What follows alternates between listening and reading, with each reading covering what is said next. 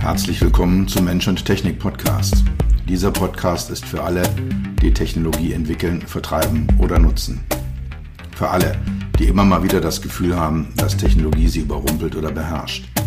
Für alle, die verstehen wollen, was Technologie mit uns macht und wie wir unser Leben zurückbekommen. Dieser Podcast ist für die, die Technologie sexy machen wollen. All die Produktentwickler, Designer, UX-UI-Profis, Produktmanager, CTOs, CEOs und für dich. Mein Name ist Dr. Peter Röska, von meinen Freunden auch Dr. Peter. Ich bin dein Gastgeber und freue mich, dass du dabei bist.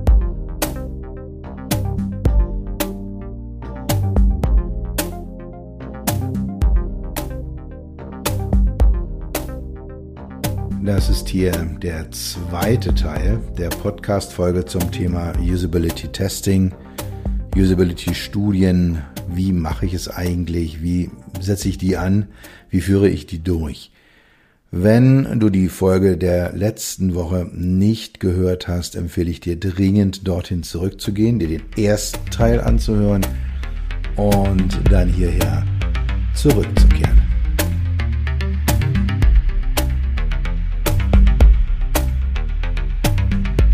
Der nächste Schritt sind dann Feldstudien.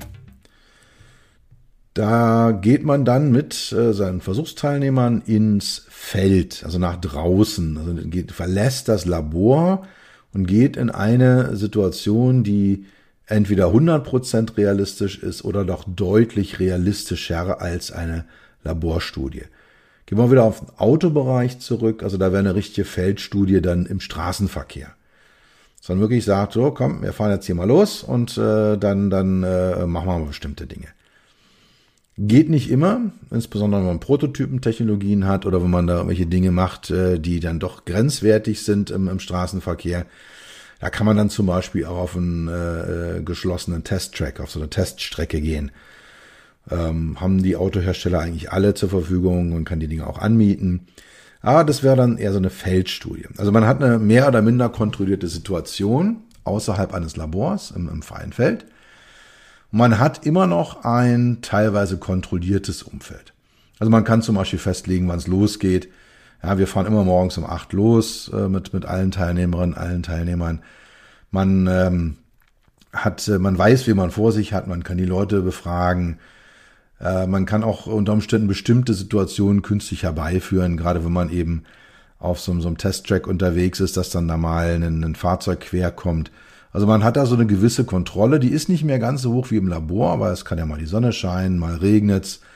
Wenn man an offenen Straßenverkehr Verkehr geht, hat man äh, noch, noch weniger Kontrolle. Da kommt mal eine Feuerwehr, mal kommt keine. Mal ist eine Ampel rot, mal ist sie grün. Also da hat man dann halt deutlich weniger Kontrolle über das, ähm, ja, Umfeld. Es ist immer noch eine gewisse Künstlichkeit in der Situation drin. Es ist noch nicht ganz echt, aber sie ist weit echter als im Labor. Wir haben immer noch eine, eine ja, gute Kontrolle äh, über die gesamte Situation. Wir können komplexe Daten erheben. Wir können diese Daten auch noch äh, in einem sehr guten äh, Umfeld vergleichen miteinander. Also wir haben jetzt zum Beispiel ältere Personen versus junge Personen oder wir haben äh, erfahrene Autofahrer gegen weniger erfahrene Autofahrer. Das sind alles so Dinge, die man dann, äh, wo man dann die Daten noch vergleichen kann. Die Nutzer verhalten sich im Feld normalerweise natürlicher als in echten Laborsituationen.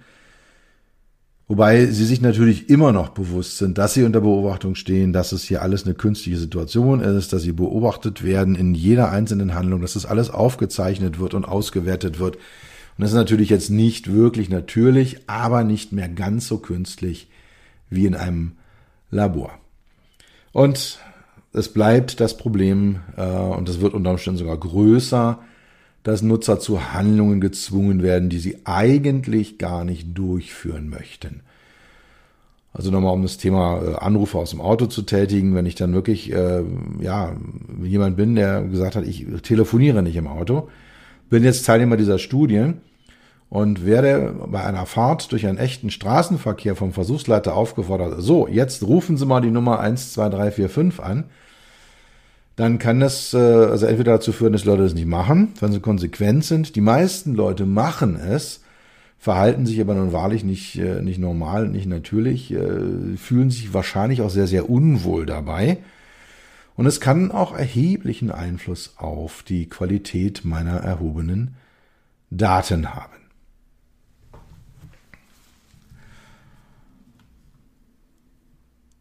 Kommen wir noch zum Thema ethnografische Studien. Bei ethnografischen Studien geht es um die Beobachtung von Nutzern im Feld. So ein klassisches Beispiel dafür ist es äh, zum Beispiel Fahrkartenautomaten. Also ich stelle mich in eine Schlange ähm, an einem Fahrkartenautomaten oder stelle mich so ein bisschen daneben und ohne dass die Leute mich wirklich bemerken, dass sie das sehen, dass sie jetzt gerade hier beobachtet und kontrolliert werden, schaue ich, was machen die denn da eigentlich? Was tun die denn? Ja, so im Feld. Und auch äh, wenn ich Autofahrer beobachte, dann äh, gucke ich mal, äh, wie, wie gut fährt denn der eigentlich vor mir? Wäre auch so eine Sache. Oder halt, ja, wie gesagt, so Situationen, wo ich rausgehe ins Feld und als Versuchsleiter mich hinstelle und äh, jemanden beobachte, der mit einer Technologie interagiert. Das ist natürlich ein minimal kontrolliertes Umfeld. Also da ist gar keine Kontrolle da. Ich kann da auch gar keine wirklichen Messungen durchführen. Ist, vielleicht kann ich mit einer Stoppuhr messen, wie lange brauchten der, bis der seine Fahrkarte gezogen hat. Ähm, aber ich kann jetzt zum Beispiel keine Pulsfrequenz messen oder ich kann keine Blickbewegung messen, weil ich komme ja nicht ran. Dann ist es ja schon nicht mehr echtes äh, Feld. Nicht mehr, dann ist es ja schon wieder eine, eine, eine Laborstudie, also keine ethnografische Studie mehr. Also ich habe diese geringe Kontrolle und wenn ich jetzt eben äh, da zwei Tage vor einem Fahrkartenautomaten stehe und da kommen nur drei Leute und ziehen eine Fahrkarte, habe ich auch ein Problem. Dann habe ich meine 100 Datensätze, die ich eigentlich vielleicht haben wollte, gar nicht einsammeln können. Aber der große Vorteil ist, es ist eine natürliche Situation. Menschen verhalten sich dann so, wie sie sich in der echten Welt verhalten, weil sie sind in der echten Welt und bemerken vielleicht auch gar nicht, äh, dass sie überhaupt beobachtet werden. Und ich habe, das habe ich eben schon mal durchschimmern lassen, nur eine sehr geringe Kontrolle über die gesamte Situation. Was machen denn die Leute? Warum tun sie das? Und dann kommen Leute an, äh, bleiben wir bei dem Beispiel Fahrkartenautomaten, weil das so, so schön eindeutig ist, man sich das so gut vorstellen kann. Ja, der eine kauft ein Nahverkehrsticket, der zweite ein ICE-Ticket äh, nach, nach Süditalien.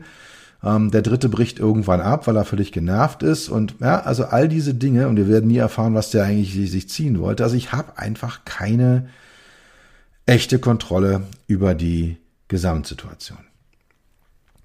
Komplexe Datenerhebungen sind schwer möglich. Wie gesagt, man ist extrem eingeschränkt bei ethnografischen Studien wenn man äh, wirklich nur daneben steht und beobachtet, äh, da Messungen durchzuführen. Also das, das wird äh, sehr, sehr schwierig werden.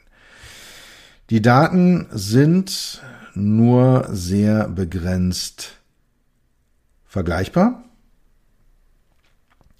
Also, ja, wir wissen nicht genau, welche Motivation haben die Leute, warum machen sie das, äh, wie lange, wie genervt sind sie, ja, all diese Themen, was wollen sie eigentlich machen? Ja, wie gesagt, manche ziehen halt eben ein Nahverkehrsticket, andere ein ICE-Ticket nach irgendwo hin.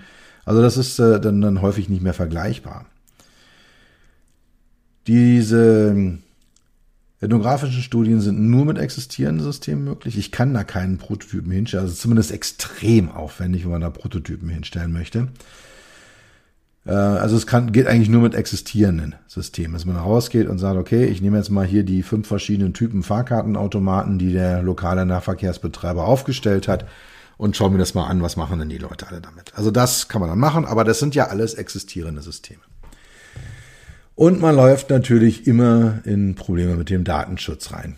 Also sich hinzustellen und wirklich mit einer Stoppuhr auszumessen, oi, oi, oi, oi, oi diese ältere Dame hat jetzt aber 173 Sekunden gebraucht, um hier ein einfaches Nahverkehrsticket zu ziehen. Nein, nein, nein, nein, nein. Ist extrem kritisch, sollte man super, super vorsichtig sein. Aber, und das ist der große Vorteil, und das spricht dafür auch, wenn man gerade in frühen Stadien, wenn man so rausfinden möchte, was sind denn so Problemstellungen, ähm, die Nutzer verhalten sich natürlich. Sie sind in ihrem natürlichen Umfeld, sie sind nicht verbogen, sie machen Dinge, die sie machen wollen und nicht Dinge, die sie machen müssen. Und auf die Art und Weise bekomme ich natürlich dann ein Ergebnis, was sehr wunderbar dicht dran ist an dem, wie Menschen sich dann nachher auch mit meinem Produkt am Ende verhalten werden.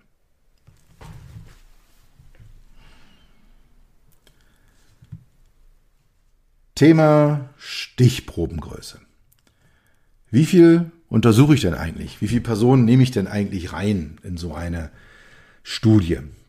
Und das ist natürlich jetzt nicht einfach so zu beantworten, zu sagen, nimmst du 17, alles gut. Das hängt von vielen, vielen Dingen ab. Davon, welche Fragen ich stelle, wie stark meine Stichprobe fragmentiert ist. Also will ich äh, untersuchen, was sind Unterschiede zwischen Männern und Frauen? was sind Unterschiede zwischen Jungen und Alten, was sind Unterschiede zwischen Erfahrenen und weniger Erfahrenen. Äh, ja, wie viel, wie viel äh, verschiedene Systeme möchte ich eigentlich untersuchen? Ist es nur eine HMI, die ich untersuche? Sind es mehrere? Welchen Anspruch habe ich denn an die Qualität meiner, meiner, meiner Daten? Äh, ist es eher so eine quick and dirty, schnelle Sache? Dann reichen mir weniger aus ist es vielleicht die Grundlage für sehr, sehr teure und wichtige Entscheidungen? Möchte ich da gerne statistische Analysen wie Varianzanalysen, wie Chefet-Tests machen? Ja, davon, davon hängt das im Großen und Ganzen ab. So aus meiner Erfahrung heraus. Mit äh, fünf Personen entdeckt man so die größten Fehler einer HMI. Das reicht für einen Quick and Dirty Test meistens aus, gerade wenn man gut identifiziert hat zu Beginn, äh, wie, wie, äh, wo, wo ist denn mein großes Problem? Ja, also was, was ist denn vielleicht wirklich so der Bottleneck bei der ganzen Geschichte? Was ist der größte Diskussionspunkt, den wir so im äh, Entwicklerteam haben? Und wenn man da mal reinsteigt äh, und, und da mal ein bisschen konkreter hinguckt, da sind fünf schon ganz gut. Da kann man schon ganz gut eine, eine Menge mitmachen. 10 bis 15 auch gleiche Größenordnung äh, oder gleiche, gleiche, gleiche Ergebnistiefe. Man hat eine etwas höhere Datentiefe, kann aber auch viele Dinge schon entdecken, äh, die man macht. Wenn man statistische Tests machen möchte, liegt die Zahl so zwischen 15 und 50. So ab 15 kann man schon den ein oder anderen statistischen Test mal laufen lassen, mal schauen, ja, äh, ist jetzt Nutzergruppe A schneller als Nutzergruppe B, ist mit HMI X die Lösung schneller möglich als mit äh, HMI Lösung Y. Also da kann man dann schon Dinge machen, das lohnt sich dann entsprechend. Und gerade wenn man so gegen die 50 läuft, sind die meisten statistischen Verfahren recht stabil. Mit denen kann man dann eine vernünftige Auswertung fahren. Und dann kann man über 50 gehen, dann hat man eine sehr, sehr große Tiefe der Daten, man kann all die statistischen Tests machen und man braucht sie definitiv, wenn man eben eine Stichprobe stark fragmentiert, wenn man dann also wirklich erfahrene Männer, unerfahrene Männer, erfahrene Frauen, unerfahrene Frauen und dann auch noch jeweils alt und jung, ja, da habe ich dann schon eine, schon eine hohe Fragmentierung in der Stichprobe drinne. Da braucht man, damit man jede Zelle mit einer entsprechenden Anzahl von Menschen füllt, braucht man dann schon erheblich größere Versuchsteilnehmeranzahlen. Aus meiner Erfahrung heraus, in den Umfeldern, in denen ich Usability-Studien durchgeführt habe, also der Bereich Automotive sowieso, aber auch Bereich Web, äh, äh, Applikationen, Apps, Küchengeräte, all diese, dieser Bereich, da ist 25 eine sehr vernünftige Stichprobengröße. Also mit 25 kann man eine Menge machen. Da kann man auch mal einen Vergleich fahren zwischen Jung und Alt, zwischen Männern und Frauen. Das geht. Und äh, man findet im Rahmen einer Entwicklung, wenn man so eine begleitende Usability-Studie macht, doch eine sehr gute Anzahl von Fehlern. Gut, kommen wir zum Thema Datensammlung. Also wie sammle ich denn jetzt eigentlich meine Daten ein? Und da unterscheidet man zwischen drei Ebenen, auf denen man messen kann. Das sind die Verhaltensebene, das ist die Empfindensebene und die physiologische Ebene. Die Verhaltensebene wird häufig auch als objektive Ebene bezeichnet, die Empfindensebene als subjektive Ebene. Da habe ich mich damals schon vor über 20, na, über 25 Jahre sind es inzwischen her, mit meinem Doktorvater darüber unterhalten. Er sagte, naja, wenn sie objektiv und subjektiv haben, was ist denn der Rest? Und deswegen haben wir uns eben auf die Terminologie Verhaltensebene, Empfindensebene und physiologische Ebene äh, geeinigt. Und äh, da werde ich jetzt mal kurz durchgehen und sagen, hey, das sind so die Themen, an die wir mal rangehen und äh, die Messverfahren, die sich dahinter und darauf bezieht sich das Ganze. Was ist es denn eigentlich? Verhaltensebene. Die Verhaltensebene beobachtet das Verhalten der Teilnehmer. Also ich schaue einfach zu, was machen denn die? Und habe dann bestimmte Messparameter, die ich da aufnehmen kann. Es ist also das, was nach außen sichtbar ist von einer Mensch-Maschine-Interaktion. Also ein Mensch interagiert mit einem Produkt, mit einer Technologie und dann beobachte ich äh, das Verhalten der Teilnehmer und stelle fest, äh, jawohl, so, das sind die entsprechenden Parameter. Und Parameter sind, ganz Klassiker, ist immer Zeit bis zur Aufgabenlösung. Also wie lange braucht denn eine Person, bis sie das Fahrziel Berlin-Brandenburger Tor in eine Autonavigation eingegeben hat? Wie lange braucht sie, bis sie die Routenoption kürzeste Route eingestellt hat? Wie lange braucht sie, um einen Telefonanruf abzusetzen? Also das ist so Klassiker auf der Verhaltensebene, einfach mal zu schauen, hey, so und so lange dauert das Ganze. Dann das Thema Erfolgsrate oder ja, also Failure Rate oder Scheitern, Rate des Scheiterns ist so negativ. Also wie viele Leute sind denn in der Lage, eine bestimmte Aufgabe mit einer bestimmten HMI zu lösen? Und wie viel dann im Umkehrschluss geben auf oder laufen äh, über eine bestimmte Zeit hinaus. Man dann sagt, okay, die Aufgabe sollte in fünf Minuten lösbar sein und äh, dann bricht man es ab und stellt man fest, okay, 30 Prozent schaffen es gar nicht in den fünf Minuten. Dann kann man sagen, die sind damit dann gescheitert. Ja, also gehören nicht zur erfolgreichen Nutzergruppe. Oder dass Leute sagen, ich krieg's nicht hin. Ja, das, man kriegt es eigentlich mit jeder HMI hin, dass man mindestens äh, 30, 40 Prozent der Teilnehmer zum Aufgaben, äh, Aufgeben zwingt, sagt, pff, kriege ich nicht, weiß ich nicht, wie es geht. Kann ich gar nicht, weiß ich nicht. Ähm, da einfach zu schauen, ähm, wie erfolgreich sind sie, wie hoch ist die Erfolgsrate in einem bestimmten Kontext, mit einer bestimmten HMI, in einer bestimmten Nutzergruppe. Art und Anzahl von Unfällen, also was äh, da entsprechend nicht funktioniert, äh, wie kritische Situationen gibt es, äh, vielleicht bei Fahrversuchen kann man das ganz gut machen sondern erzählt, äh, wie oft war der Abstand äh, zum Vordermann weniger als äh, zwei Sekunden. Auch im Fahrsimulator, ja, wie oft sind die Leute über die Seitenlinie gefahren. Dann, was auch mal sehr, sehr schön und sehr, sehr aufschlussreich, auch inhaltlich äh, satte Ergebnisse liefert, sind so die gewählten Pfade. Auf welchem Weg läuft denn jemand los? Wenn er zum Beispiel die Aufgabe hat, gebe ins Navigationssystem das Ziel Brandenburger Tor ein. Auf welchem Weg schreiten die denn? Gehen die erst auf Navigation? Gehen die erst auf die Karte? Gehen die erst hierhin, dahin, dorthin?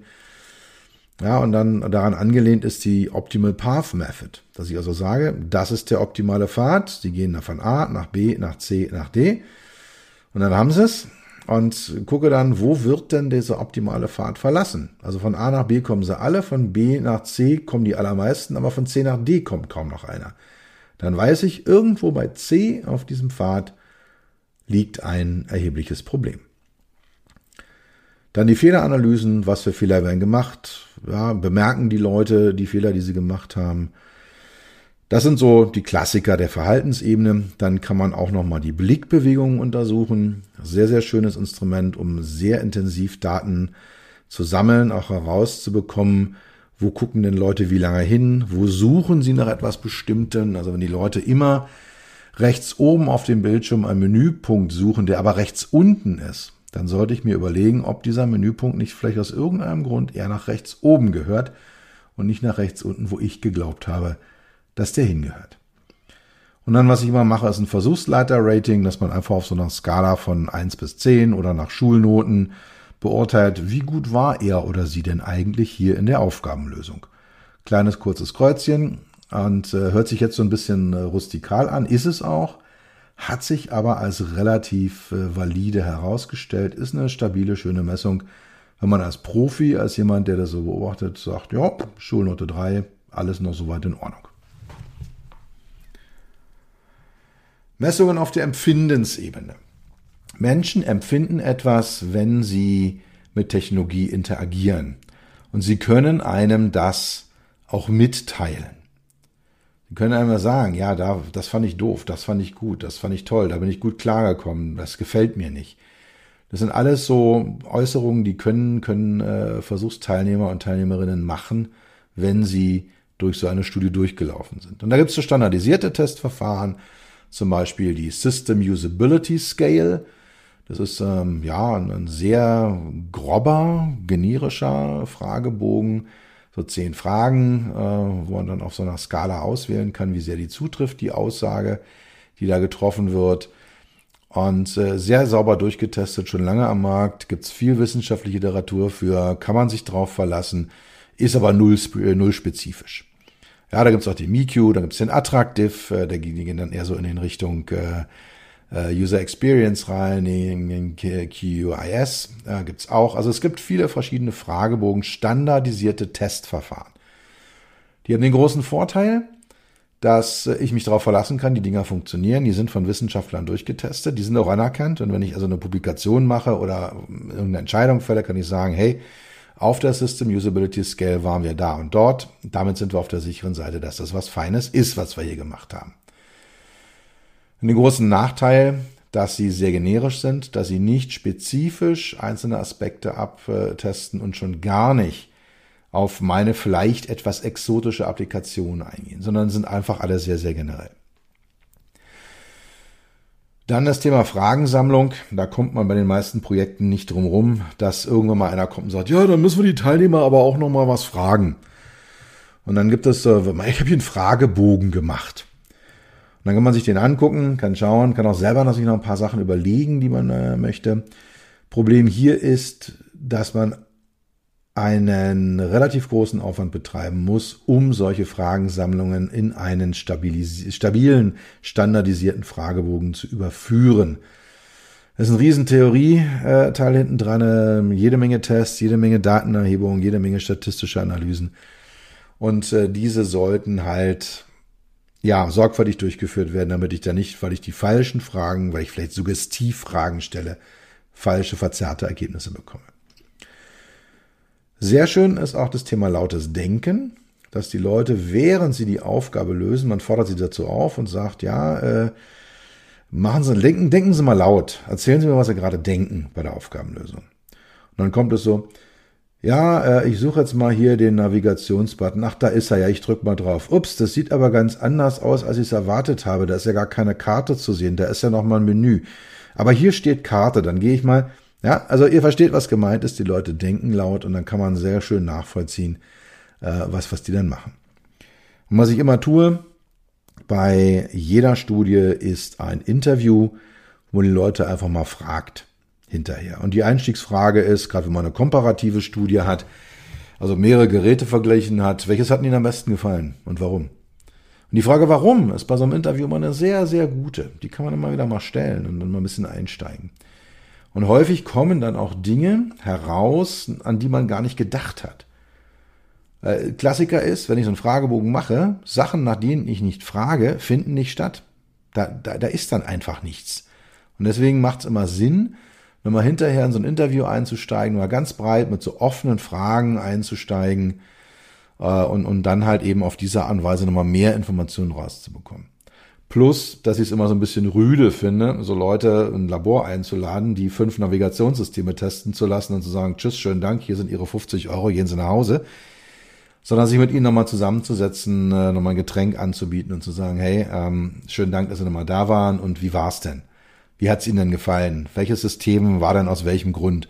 Ja, da haben wir mal einen gewissen Respekt gegenüber den Versuchsteilnehmern zu zeigen und zu sagen, jawohl, ähm, wir sind sehr, sehr interessiert an, an Ihnen und an Ihrer Meinung und an dem, was Sie uns hier an Daten geliefert haben. Also, das ist die Empfindensebene. Alles, was so Richtung Fragen, Fragensammlung, lautes Denken und Interviews gibt. Und dann gibt's noch die physiologische Ebene. Da geht's halt um so Physioparameter. Herzfrequenz, Herzratenvariabilität, Blutdruck, Hautleitwert, Muskelspannung, Körpertemperatur, dann das Thema Pupillendurchmesser, ein äh, Verfahren, eine Messgröße, mit der ich äh, sowohl meine Diplomarbeit als auch meine Promotion äh, verbracht habe, um äh, dort dann halt eben entsprechend auf der physiologischen Ebene die Qualität der Mensch-Technik-Interaktion zu messen. Sarkaden, Lidschlussgeschwindigkeit. Äh, da gibt's also diverse Parameter, die man so hat. Problem auf der physiologischen Ebene ist immer, es kann sein, dass man immensen Aufwand betreibt und die Ergebnisse nicht ganz eindeutig sind. Wenn ich jetzt zum Beispiel sage, ich habe eine erhöhte Herzfrequenz bei jemandem festgestellt, also ich setze den hin, mache mit großen Aufwand, verklebt dem dann da die EKG-Elektroden äh, oder legt dem da eine Pulsmessuhr an und dann habe ich die Herzfrequenz und messe, der hat jetzt eine von 79. Und dann löst er eine Aufgabe und dann ist die plötzlich auf 102. Was bedeutet denn das? Wo kommt denn das her? Ist der aufgeregt? Freut er sich? Oder sie? Ja, oder äh, regt er sich über irgendwie auf, dass es in diesem Raum hier so komisch riecht? Oder ja, also man, man ist da teilweise sehr, sehr unspezifisch, was man hat, sehr, sehr inspezifisch.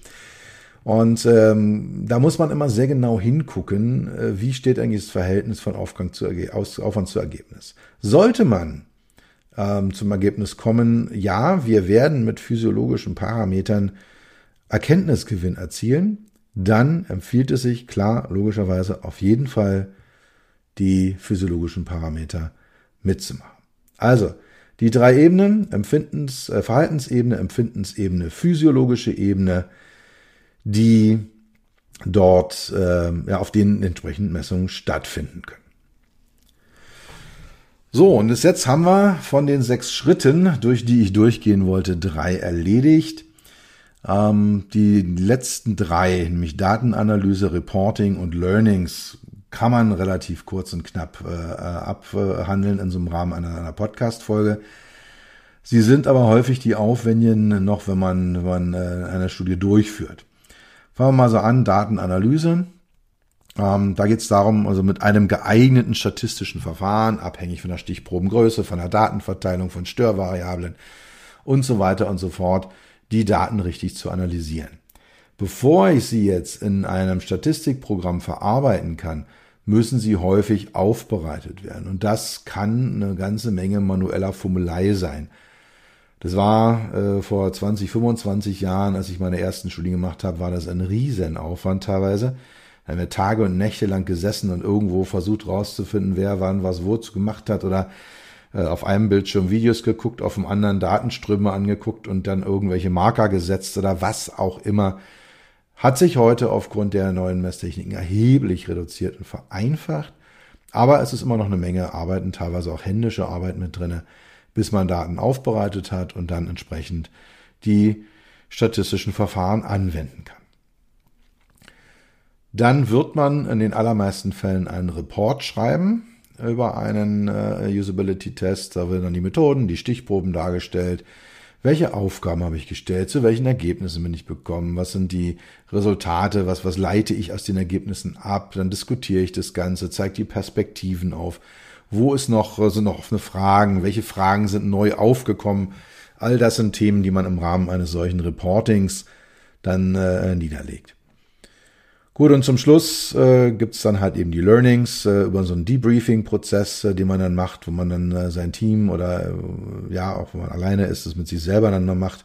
Was ist gut gelaufen, was ist schlecht gelaufen, was lernen wir daraus und dann zum Schluss aus meiner Sicht immer extrem wichtig und schön ist es, wenn man Videoaufnahmen macht, so ein Highlight-Video zu erstellen. Also die Videoabschnitte des schönsten Scheiterns mal zusammenzuschneiden.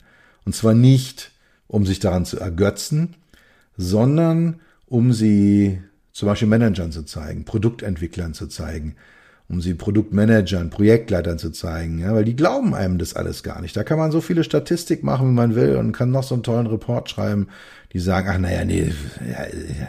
aber wenn sie dann wirklich mal sehen, wie jemand schwitzend vor irgendeiner ja eigentlich ganz einfachen Aufgabe sitzt und die nicht gelöst bekommt, das ist dann immer sehr, sehr instruktiv.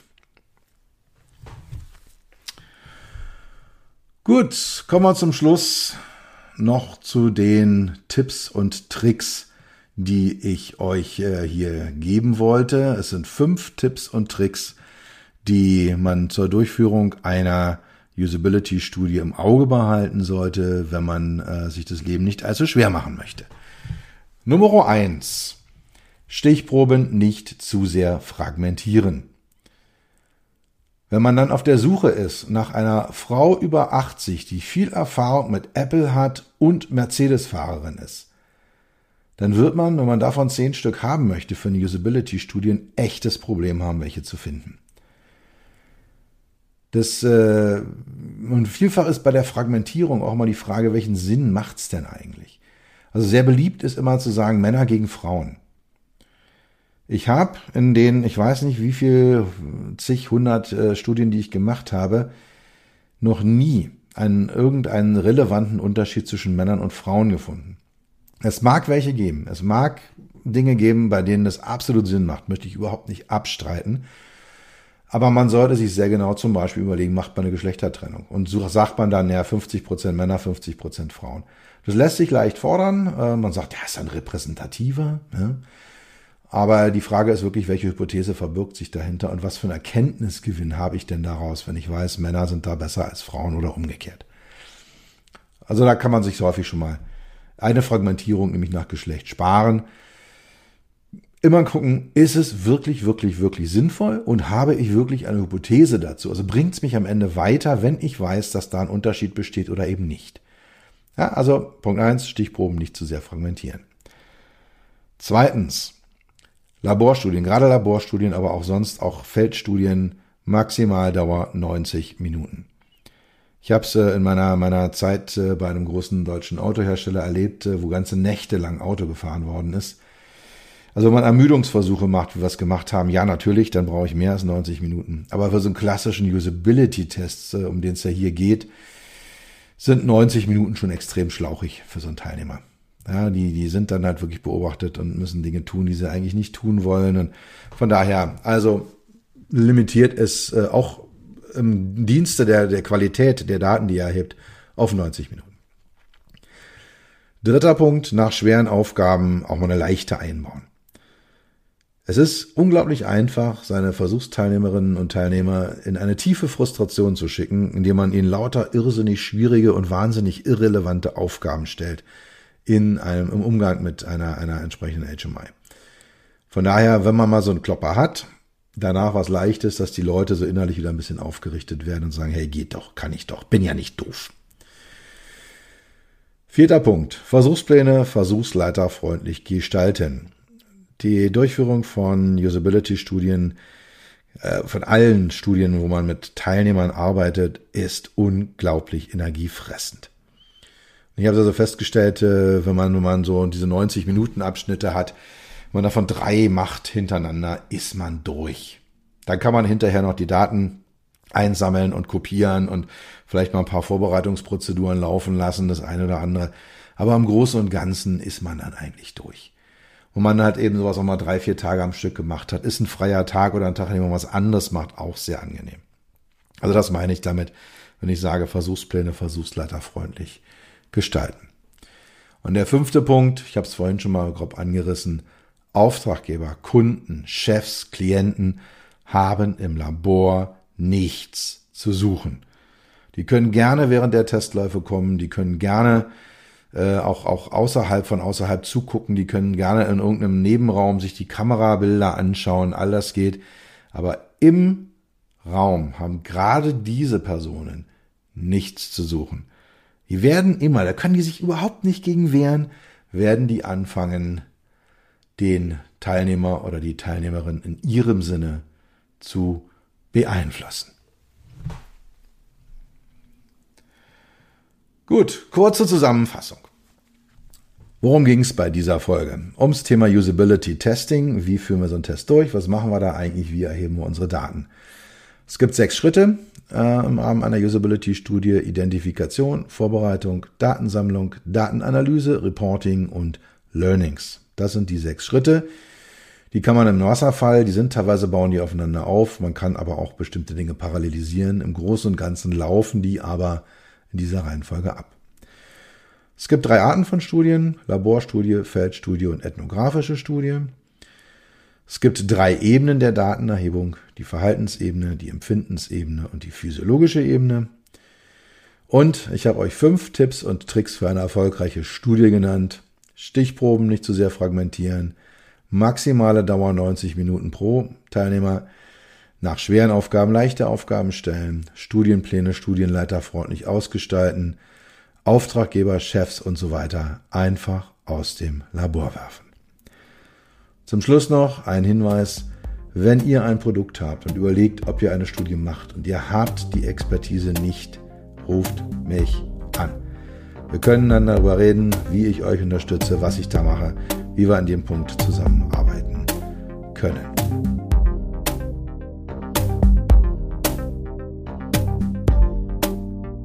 Das war's für heute. Ich bedanke mich dafür, dass du Zeit mit mir verbracht hast. Du hast etwas für dich getan, was dir keiner mehr nehmen kann. Für einen weiteren Austausch findest du mich auf LinkedIn und auf meinen Webseiten www.peter-rösker.com Rösker mit OE und SS oder unter www.beyond-hmi.de.